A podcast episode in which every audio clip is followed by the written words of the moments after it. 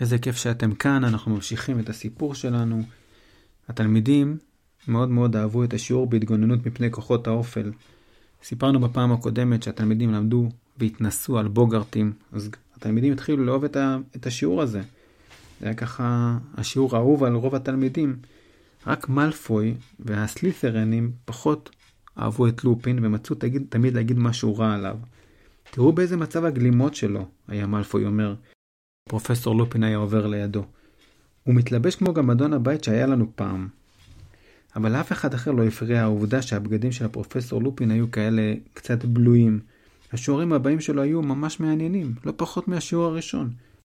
הם למדו על יצורים שנקראים אדומי ראש, שהם היו ממש מפחידים ודוחים, שהיו מרביצים למי שהגיע למקום שלהם. הם למדו על קאפות, שהיו נמצאים במים ונראים כמו קופים עם קשקשים. וגם כן הם היו אלימים. הארי הצטער ששאר השיקויים לא היו מהנים כל כך. השיעור הכי גרוע היה שיעור בשיקויים. סנייפ היה לאחרונה במצב רוח נקמני במיוחד. הסיפור על הבוגארד שלבש את הצורה של סנייפ ואיך נוויל הלביש אותו בשמלה של סבתא שלו, כולם שמעו את הסיפור הזה. סנייפ כמובן לא חשב שזה היה מצחיק. הארי גם לא אהב את השעות שהוא בילה בחדר של הפרופסור טרלוני, שהייתה בשיעור של חיזוי העתיד. אתם זוכרים שסיפרנו שהיא ראתה בספל של התה של הארי כאילו שהוא עומד למות, אז בכל פעם שהפרופסור טרלוני הסתכלה עליו, העיניים שלה היו מתמלאות דמעות. אז זה לא היה פשוט להארי להיות בשיעורים שלה. לעומת זאת, הרבה מהכיתה של הארי התייחסו אליה דווקא בכבוד. פרווטי פתית ולבנדר בראון אפילו היו מגיעות אליה בהפסקה. הן גם התחילו לדבר אל הארי רק בלחש, כאילו שהוא עומד למות. אף אחד גם לא כל כך אהב את השיעורים בטיפול ביצורי פלא. אחרי אותו שיעור ראשון שהגריד עשה להם עם ההיפוגריפים, השיעורים נהיו משעממים. כי הגריד כנראה איבד את הביטחון העצמי שלו, וכל פעם עכשיו בשיעורים היה נותן להם להתעסק רק עם לשלושים, שהם אולי בעלי החיים הכי משעממים שיש. כל מה שהם היו עושים זה לתת להם לאכול חסה. ואז הגיע חודש אוקטובר, ומשהו חדש התחיל להעסיק את הארי ולמלא את הזמן שלו. הגיעה עונת הקווידיץ', אוליבר ווד, הוא היה הקפטן של קבוצת גריפינדור, והוא כינס אספה כדי להתכונן לעונה החדשה. נזכיר שבקבוצת קווידיץ' יש שבעה שחקנים, שלושה רודפים שהם צריכים לקלוע את הקוואפל אל החישוקים הגבוהים, וככה צוברים נקודות, שני חובטים עם מחבטים שהם צריכים להדוף את המרביצנים, שאלו כדורים שחורים שמתעופפים לכל עבר ומנסים לתקוף את השחקנים, יש שומר שמגן על העמודים של השער, ויש מחפש, שזה התפקיד הכי קשה, שהוא צריך לתפוס את הסניץ', שזה כדור קטן עם כנפיים בגודל, בגודל של אגוז מלך. מי שתופס את הסניץ' בעצם מסיים את המשחק, והקבוצה שלו מקבלת 150 נקודות. אוליבר ווד, הוא היה בן 17, הוא היה בשנה האחרונה שלו בהוגוורטס, השנה השביעית, והוא ממש ממש רוצה לזכות בגביע. בפעם האחרונה שלו, זו ההזדמנות שלו לזכות בגביע. הוא אמר, זאת ההזדמנות האחרונה שלנו, ההזדמנות האחרונה שלי לזכות בגביע. אני עוזב בסוף השנה הזאת ולא תהיה לי הזדמנות נוספת. כבר שבע שנים שגריפינדור לא זכתה בגביע. נכון שהיו כל מיני מקרים שקרו, אבל אנחנו באמת הקבוצה הכי טובה בכל בית הספר, הוא אמר. ויש לו ניצוץ בעיניים. יש לנו שלוש רודפות מעולות, שלוש רודפות. הוא הצביע על אליסיה ספינט, אנג'לינה ג'ונסון וקייטי בל. יש לנו שני חובטים שאין כמוהם. אוי אוליבר, אתה סתם חנפן, אמרו פרד וג'ורג' יחד, ועשו את עצמם כאילו הם מסמיקים. ועיבוד המשיך, ויש לנו מחפש שמעולם עוד לא הפסיד משחק. הוא הסתכל על הארי. ואז הוא אמר, יש גם אותי. פרד וג'ורג' אמרו, גם אתה, טוב מאוד, אוליבר, פיצוץ של שומר. כולם ככה הסכימו שהשנה הם חייבים לזכות בגביע. חייבים. הם ממש התחילו להתאמן, שלושה ערבים בשבוע, ולא משנה מה היה מזג האוויר, הם פשוט התאמנו כדי לזכות בגביע. אבל ערב אחד, אחרי האימון, הארי חזר לחדר המועדון של גריפינדור, וראה את כל התלמידים מתלחששים בהתרגשות. מסתבר שהיציאה הראשונה להוגסמיד, שזאת עיירה של קוסמים שנמצאת קרוב להוגוורטס, היציאה הזאת תהיה בסוף אוקטובר. כולם ממש שמחו, פרד אמר, מצוין, אני חייב לקפוץ לזונקו, כמעט נגמרו לי הפצצות סירחון. אבל הארי, הוא לא היה שמח. כי הוא לא קיבל אישור. היה צריך שמישהו יחתום לו על הטופס לאישור לצאת להוגסמית, ואף אחד לא חתם לו. ויש גם את העניין של בלק שרוצה לתפוס את הארי. הרמיוני אמרה, הארי, אני בטוחה שייתנו לך להצטרף בפעם הבאה. הם בטח יתפסו את בלק, מישהו כבר ראה אותו לא מזמן. רון אמר, בלק לא כזה טיפש שהוא ינסה לתקוף באוגסמיד. תשאל את מגונגל, אולי אתה יכול להצטרף הפעם. הרמיוני צעקה, רון, הארי אמור להישאר בבית הספר. ורון אמר, אבל לא ייתכן שהוא יהיה תלמיד השלישית היחיד שלא מצטרף. תשאל את מגונגל, הארי, תשאל. הארי אמר, כן, נראה לי שזה מה שאני אעשה. הרמיוני רצתה לענות, אבל בדיוק קרוקשנקס, שזה החתול הגדול שלה, הגיע. רון אמר, רק תדאגי שהחתול הזה יישאר קרוב אלייך. סקאברס, בראש שלו, ישן בתיק שלי. הארי פיהק ורצה לישון, אבל הוא היה צריך להכין את שיעורי הבית. רון רצה לתת לו להעתיק. הרמיוני לא כל כך אוהבת את העניין של העתקות, אבל פתאום, לפני שהם הספיקו לדבר על זה, קרוקשנקס פתאום קפץ, הישר אל התיק של רון. היי, היי, רד מפה, צעק רון. אבל קרוקשנקס נתלה בתיק של רון. אז רון התחיל להניף אותו, וסקאברס עף מתוכו והתחיל לברוח. וקרוקשנקס התחיל לרדוף אחריו. בסופו של דבר, סקאברס התחבא מתחת לארון, וקרוקשנקס רצה לתפוס אותו, אבל הרמיוני תפסה אותו, ורון שלף את סקאברס מתחת לארון. הוא אמר להרמיוני, תראי אותו, תראי אותו, תרחיקי ממנו את החתול הזה. הרמיוני אמרה, חתולים תמיד רודפים אחרי עכברושים, רון, זה לא משהו שהוא לא בסדר, הוא לא מבין שזה משהו לא בסדר. אבל רון אמר, יש משהו מוזר בחיה הזאת שלך. הוא שמע אותי אומר. שסקאברס נמצא בתיק שלי. כי הרי הוא ישר קפץ לתיק. הרמיוני אמרה, אוף איזה שטויות, קרוקשנקס רק הריח אותו, רון, איך אתה חושב? אבל רון אמר, החתול הזה בכוונה מנסה לתפוס את סקאברס. ואז רון יצא בסערה מחדר המועדון ועלה במדרגות אל מגורי הבנים. למחרת עוד רון כעס על הרמיוני, הוא בקושי דיבר איתה כל השיעור בתורת הצמחים, למרות שהם היו צריכים לעבוד ביחד. מה שלום סקאברס? שאלה הרמיוני בחשש. רון אמר בכעס, הוא מסתתר מתחת למיטה שלי וכל הזמן רועד. השיעור הבא היה שיעור שינויי צורות. הארי החליט לבקש רשות מהפרופסור מקגונגל להצטרף לתלמידים שיוצאים להוגסמיד. אז מיד אחרי השיעור הוא נעמד בתור שבכניסה לכיתה. אבל משהו שקרה בראש השורה הסיח את דעתו. היה נראה שלבנדר בראון בוכה. פרווטי חיבקה אותה בזרוע אחת. מה קרה לבנדר? שאלה הרמיוני בדאגה. פרווטי אמרה, היא קיבלה היום מכתב מהבית. הארנב שלה, בינקי, מת, כי שועל הרג אותו. הרמיוני אמרה, אני מצטערת לשמוע לבנדר. לבנדר אמרה, הייתי צריכה לדעת, את יודעת איזה יום היום? השישה עשר באוקטובר. הדבר שמפניו את חוששת יקרה בשישה עשר באוקטובר. ככה אמרה הפרופסור טרלוני. היא אמרה ללבנדר, הדבר שמפניו את חוששת יקרה בשישה עשר באוקטובר, והיום השישה עשר באוקטובר, והנה היא צדקה. בדיוק באותו יום היא קיבלה את ההודעה שהארנב שלה מת. כולם התאספו מסביב ללבנדר. אבל הרמיוני, שתמיד הטילה ספק בפרופסור טרלוני ובכל החיזוי עתידות, היא שאלה, את כל הזמן חששת ששועל יהרוג את בינקי? הרמיוני שאלה את זה כי פרופסור טרלוני אמרה שהדבר שמפניו את חוששת יקרה. אז האם היא חששה דווקא ששועל יהרוג את בינקי? אז לבנדר ענתה, טוב, לא בהכרח שועל, אבל אני חששתי שהוא ימות, לא? הרמיוני אמרה, רגע, בינקי היה ארנב זקן? לבנדר אמרה, לא, הוא היה מאוד צעיר. אז הרמיוני שאלה, אם ככה, למה חששת שהוא עומד למות? הרמיוני אמרה, תחשבו על זה. בינקי אפילו לא מת היום, לבנדר רק קיבלה היום את ההודעה. ואם היא כל הזמן חששה שזה יקרה, זה לא היה צריך להפתיע אותה כל כך. בעצם הפרופסור טרלוני אמרה שהדבר שהיא חוששת יקרה ב-16 באוקטובר. זה לא היה דבר שהיא חששה ממנו, וגם זה לא קרה ב-16 באוקטובר, רק קיבלה את ההודעה באותו תאריך. אז ככה הרמיוני ניסתה להקטין מה, ממה שאמרה הפרופסור טרלוני. אבל רון אמר, אל תשימי לב להרמיוני לבנדר, אין לה הרבה כבוד לחיות המחמד של אנשים אחרים. למרבה המזל, באותו רגע פתחה פרופסור מגונגל את דלת הכיתה.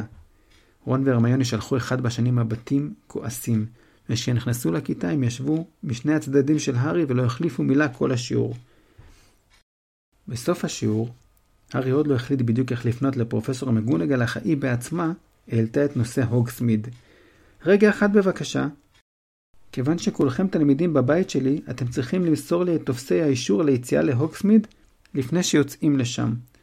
בלי טופס אין ביקור בעיירה, אז אל תשכחו. נביל הרים יד. אה, סליחה פרופסור, אני, אני חושב שאיבדתי... פרופסור מגונגל אמרה, סבתא שלך שלחה לי את הטופס ישירות, לונג בוטום. היא כנראה חשבה שככה בטוח יותר.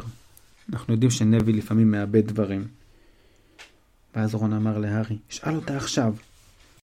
הארי המתין עד שכל שאר התלמידים עזבו, ואז ניגש בהיסוס אל השולחן של הפרופסור מגונגל. כן, פוטר? אה, פרופסור, הדוד והדודה שלי אה, שכחו לחתום לי על הטופס. הפרופסור מגונגל הסתכלה עליו, ולא אמרה מילה. והארי המשיך. אה, את חושבת שיהיה בסדר, אה, כלומר, זה יהיה בסדר אם אני, אה, אם גם אני אצא לאוקסמיד? פרופסור מגונגל התחילה לאסוף ניירות מהשולחן ואמרה, אני חוששת שלא, פוטר. שמעת מה שאמרתי. בלי טופס, אין ביקור בעיירה. זה הכלל. הארי אמר, אבל פרופסור, הדוד והדודה שלי, את יודעת, הם מוגלגים. הם לא ממש מבינים איך זה בהוגוורטס עם הטפסים והכל. אולי את יכולה לתת לי רשות לצאת? פרופסור מגונגן אמרה, אני לא אעשה את זה. בטופס כתוב באופן ברור כי רק הורה או אפוטרופוס חוקי, מי שאחראי באופן חוקי על התלמיד, יכול לאשר את זה. צר לי פוטר, אבל זוהי המילה האחרונה שלי בעניין. כדאי שתמהר או שתאחר לשיעור הבא שלך. לא נשאר עוד הרבה מה לעשות, הרי היה צריך לסבול את זה שכל שאר התלמידים דיברו בקולות רמים על התוכניות שלהם ליום הכיף בהוגסמית. רון ניסה לעודד את הארי. לפחות יש אחר כך סעודה, בערב. הארי אמר, כן, יופי לי. הארי ממש היה עצוב מזה, ושום דבר לא הצליח לשפר את מצב רוחו. לדין תומאס היה כתב יד יפה, והוא הציע לזייף את החתימה של הדוד ורנון על הטופס. אבל בגלל שהארי כבר אמר לפרופסור מגונגל שהדודים שלו לא חתמו על הטופס, הוא לא יכול היה לעשות את זה. רון הציע אולי להשתמש בגלימת ההיעלמות, אבל הרמיוני הזכירה לרון את מה שדמבלדור אמר, שהסוהרסנים יכולים לראות גם דרך גלימת ההיעלמות. ופרסי היה הכי רחוק מלנחם את הארי שהוא אמר, כולם עושים מהוגסמיד עניין גדול, אבל אני מבטיח לך, הארי, זה לא עד כדי כך שווה. טוב, אמנם חנות הממתקים די מוצלחת, אבל חנות התעלולים של זונקו היא ממש מסוכנת בעיניי. וכן, נכון, הצריף המצווח תמיד שווה ביקור, אבל באמת, הארי, חוץ מזה אתה לא מפסיד הרבה. בבוקר של היציאה להוגסמיד, הארי התעורר עם כל האחרים וירד לארוחת הבוקר בהרגשה מאוד מאוד עצובה, למרות שהוא עשה את עצמו שהוא מתנהג כרגיל. הרמיוני אמרה, נביא לך המון ממתקים מהדובשן הראייה. רון אמר, כן, טונות. הארי אמר, אל תדאגו לי, נתראה בסעודה, תהנו. הוא ליווה אותם לעולם הכניסה. פילץ' השרת עמד בדלת ובדק את כל השמות לפי רשימה ארוכה. הוא רצה לוודא שאף אחד לא חומק בלי אישור. מלפוי אמר, אתה נשאר כאן פוטר? מפחד לעבור ליד הסוהרסנים? הארי התעלם ממנו ועלה לבדו במדרגות השיש. בחזרה למגדל גריפינדור. הוא הגיע אל האישה ששומרת על הכניסה לחדר. היא בדיוק התעוררה משינה, ואמרה לו, סיסמה? פורטונה מז'ור, אמר הארי. התמונה זזה, והארי טיפס דרך החור שמאחורי התמונה, ונכנס לחדר המועדון. החדר היה מלא בתלמידי שנה ראשונה ושנייה, שנשארו, הם לא הולכים להוקסמית רק מהשנה השלישית. הם פטפטו שם בקול, היו גם כמה תלמידים מהכיתות הגבוהות יותר שכנראה היו באוקסמית כל כך הרבה פעמים עד שהם כבר לא התרגשו ללכת. הארי, הארי, שלום הארי. זה היה קולין קריבי, תלמיד השנה השנייה, שהעריץ את הארי, ומעולם לא החמיץ הזדמנות לדבר איתו. מה, לא יצאת להוקסמית, הארי? למה לא? אתה יכול uh, להצטרף אלינו אם אתה רוצה, הארי. Uh, לא, תודה, קולין, אמר הארי. אני חייב לחזור לספרייה להשלים קצת חומר. אז כבר לא הייתה להארי ברירה, והוא היה צריך לחזור על עקבותיו ולצאת שוב דרך החור מאחורי התמונה. האישה שבתמונה, שרק עכשיו נתנה להארי להיכנס, ראתה שהוא יוצא שוב, אז היא אמרה, אז בשביל מה הערת אותי? הארי שוטט ככה בכיוון הספרייה, אבל לא התחשק לו לעבוד בספרייה. הוא חזר על עקבותיו ומצא את עצמו שוב מול פילץ', שזה עתה סיים להיפרד מכל אלה שיצאו להוקסמיד. מה אתה עושה פה? אמר פילץ' בחשדנות. כלום. כלום, מה? ואתה מצפה שאני אאמין לך, מתגנב במסדרונות לבדך. למה לא הלכת להוקסמיד עם כל החברים שלך הקטנים האלה? הארי משך בכתפיו. טוב, אז חזור למועדון שלך. הארי לא חזר למועדון, הוא טיפס במדרגות כדי לבקר את הדוויג בינשופיה. הוא הלך לאורך אחד המסדרונות, עד שכל מאחד החדרים קרא לו. הארי? הארי חזר אחורה כדי לראות מי קורא לו, ופגש את הפרופסור לופין, ששרבב את הראש שלו מתוך המשרד שלו. מה אתה עושה פה? שאל לופין, בקול הרבה יותר נעים. איפה רון והרמיוני? הרי אמר, הם באוקסמיד, כאילו לא אכפת לו. לופין הסתכל רגע על הארי ואמר, אה, למה שלא תיכנס? הרגע קיבלתי במשלוח מיוחד גרינדילו לשיעור הבא שלנו. גרינדילו? הוא נכנס למשרד בעקבות לופין, ובפינה היה אקווריום גדול מלא מים, ובתוכו יצור ירוק עם קרניים מחודדות, שעשה כל מיני פרצופים. לופין אמר, זה שדון מים. אני אלמד עליו בשיעור הבא, זה לא צריך להיות קשה לכם במיוחד, יחסית לקאפות. ואז לופין הציע להארי לשתות כוס תה. לופין נקש על הקומקום בשרביט, ובבת אחת התחילו, התחילו עדים לעלות מהזרבובית. הארי הסכים לשתות תה. לופין אמר, יש לי רק תה בשקיות, אבל בטח נמאס לך מעלה תה, נכון? פרופסור טרלוני משתמשת בעלי תה כדי לחזות את העתיד. והפרופסור לופין יודע שהארי לא כל כך אוהב את עלי התה האלה. הארי שאל, איך ידעת? פרופסור מגונגל סיפרה לי, אמר לופין, והעביר להארי ספל סדוק של תה. אתה לא מודאג ממה שהיא אומרת, נכון? הארי אמר לא. הוא חשב לרגע אם לספר ללופין על הכלב שהוא ראה, שזה גם סימן של מוות, אבל בסוף החליט שלא. הוא לא רצה שלופין יחשוב שהוא פחדן. הרי בשיעור של הבוגרטים, לופין לא נתן להארי להתמודד עם הבוגארט. כנראה שלופין חושב שהארי לא מסוגל להתמודד עם בוגארט. בכל אופן, משהו מהמחשבות של הארי כנראה ניכר בפנים שלו, כי לופין שאל אותו, משהו מטריד אותך, הארי? לא, שיקר הארי. הוא שתה עוד קצת תה.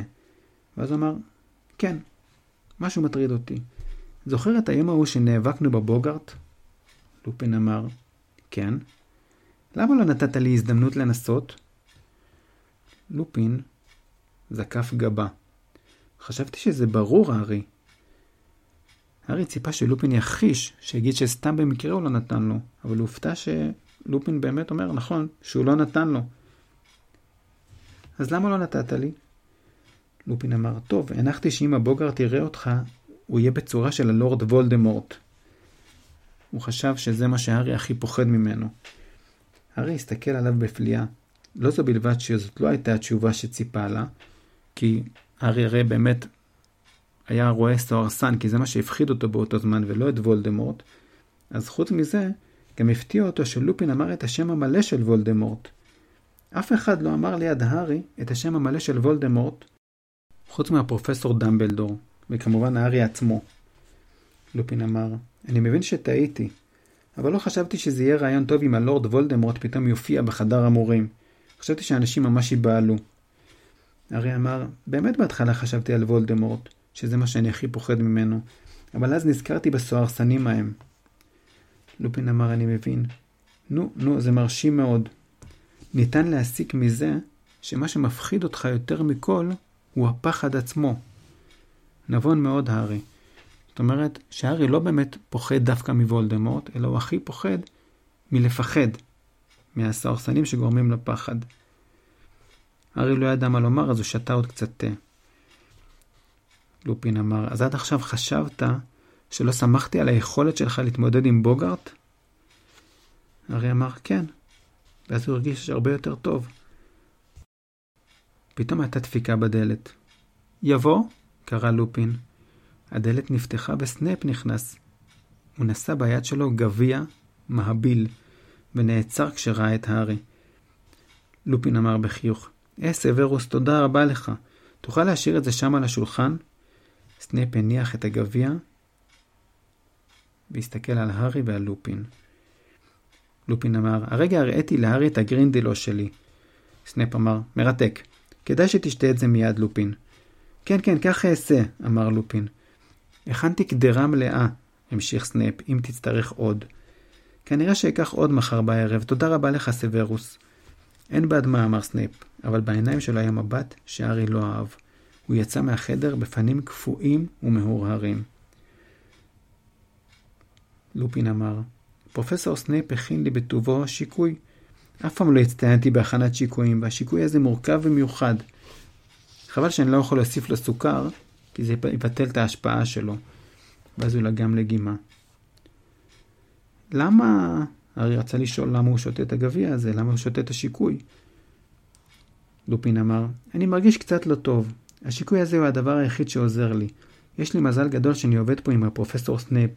אין הרבה קוסמים שיודעים להכין אותו. והפרופסור לופין המשיך לשתות. הארי לא כל כך אהב את זה, שהפרופסור לופין שותה שיקוי שהכין הפרופסור סנייפ, הוא פחד שהפרופסור סנייפ יכול לעשות משהו רע בתוך השיקוי הזה. אז הארי אמר, פרופסור סנייפ מתעניין מאוד בכוחות האופל. באמת, אמר פרופסור לופין בחוסר עניין ושתה עוד מהשיקוי. יש אנשים שחושבים שהוא יעשה הכל כדי לזכות בתפקיד של המורה להתגוננות מפני כוחות האופל. הוא רצה לרמוז לו, לפרופסור לופין, שאולי הפרופסור סנאפ מנסה להרעיל אותו כדי להחליף אותו בתפקיד. אבל הפרופסור לופין פשוט שתה את הגביע עד הסוף, ועשה פרצוף. מגעיל. טוב, הארי, אני צריך לחזור לעבודה. נתראה מאוחר יותר הערב בסעודה. הארי אמר, כן, והניח את ספל התה הריק שלו על השולחן. הגביע הריק של השיקוי המשיך להעלות עדים. לאחר שכל החברים חזרו מהוקסמיד, רון אמר, הנה לך, הבאנו כל מה שהצלחנו לסחוב. הם הביאו המון ממתקים להארי. רון והרמיוני ישבו בחדר המועדון יחד עם הארי, שמחים ומאושרים מהיום הנפלא שעבר עליהם. תודה. איך הוקסמיד? לאן הלכתם? הם היו בדרוויש ובנקס, החנות לציוד קוסמים.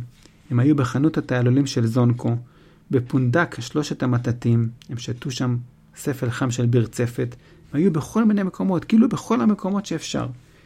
היית צריך לראות את סניף הדואר, הארי, איזה 200 ינשופים, כולם עומדים על מדפים, כולם ממוינים לפי המהירות המבוקשת.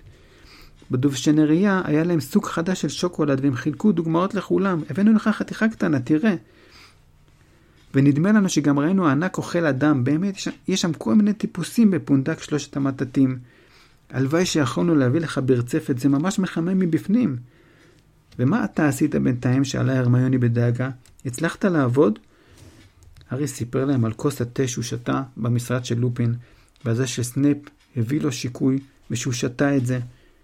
הם ממש התפלאו והמשיכו לדבר על זה בזמן שהם הלכו לסעודה. הרמיוני אמרה, אם הוא באמת היה רוצה להרעיל את לופין, אולי עושה את זה מול העיניים של הארי. הארי אמר, כן, אולי. והם הגיעו לאולם הכניסה וחצו אותו לכיוון האולם הגדול, אל הסעודה.